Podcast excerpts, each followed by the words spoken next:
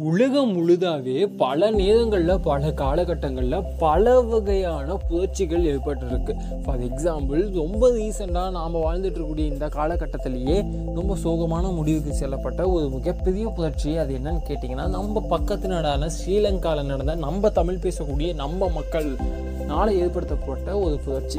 இன்றைக்கி ஒரு புரட்சி நடந்துகிட்ருக்கு ஃபைன் பட் அப்போயே ஒரு புரட்சி வெடிச்சிச்சு இல்லையா? அந்த புரட்சியை இன்றைக்கி அதோட அரசியலோ அல்லது அதனோட என்ன சொல்கிறது அதோட அடிப்படை தேவையோ புரிஞ்சிக்காமல் அதை பற்றி நம்ம யோசிக்காமல் அந்த பாயிண்ட் ஆஃப் பர்ஸ்பெக்டிவ் நம்ம புரிஞ்சிக்க எந்த ட்ரையும் பண்ணாமல் நீங்கள் வேர்ல்டு லெவல்லேருந்து பார்க்கும்போது ஜென்ரலாக நீங்கள் மேலேருந்து பார்க்கும்போது ட்ரோ ட்ரோன் ஷாட் மாதிரி வச்சுக்கோங்க. நீங்கள் ட்ரோன் ஷாட் மாதிரி பார்க்கும்போது எப்படி இருக்குன்னா மக்கள் ஆயுதத்தை எடுக்கிறாங்க. அது ஒரு இயக்கம் ஆயுதத்தை எடுக்குது. அது வந்து காலப்போக்கில் வந்து ஒரு மிகப்பெரிய தீவிரவாத அமைப்பாகுது. அதுக்கு பல மக்கள் வந்து ஆதரவு தெரிவிக்கிறாங்க. அவ்வளோதான் இது வந்து கவர்மெண்ட்டுக்கு அகெயின்ஸ்டாக வந்து ப்ரொட்டஸ்ட் பண்ணுறாங்க வாட் ஆகுது ஏதோ காரணத்தினால வந்து சண்டை போடுறாங்க. கவர்மெண்ட் மேலே குண்டு போடுறாங்க. கவர்மெண்ட் அதிகாரிகளை வந்து குண்டு போட்டு கொள்கிறாங்க இவ்வளோ தான் இதுக்கு வந்து பல நாடுகள் சப்போர்ட் பண்ணுது. சாரி பல தீவிரவாத அமைப்புகள் சப்போர்ட் பண்ணுது அப்படிங்கிற மாதிரி ஒரு கான்செப்ட் இருக்கும். அதுக்கப்புறம் பல தேசங்களோட உதவியோட அந்த அந்த ஒரு தீவிரவாத அமைப்பு வந்து அழிச்சிட்டாங்க.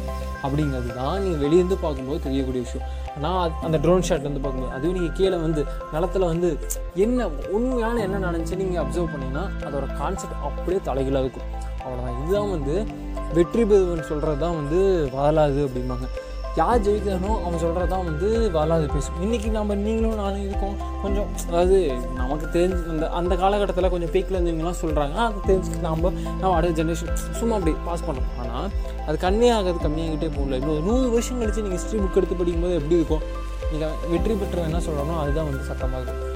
ஸோ வாட் எவர் அதுதான் ஹிஸ்ட்ரியாக இருக்கும். ஆனால் விக்ரம் படம் இப்போ ரீசெண்டாக பார்த்தல அதில் ஒரு டைலாக் வந்துச்சு. அந்த டைலாக் என்னன்னு சொல்லவே இல்லை பட் என்னென்னா எனக்கு தீவிரவாதமாக தெரியக்கூடிய ஒரு விஷயம் இன்னொருத்தனுக்கு புரட்சியாக தெரியும். அது பேர் தான் த பாயிண்ட் ஆஃப் பர்ஸ்பெக்டிவ் இதை புரிஞ்சிக்க முயற்சி பண்ணுங்கள் புரிஞ்சுக்கிட்டிங்கன்னா புரிஞ்சுக்கிட்டீங்க.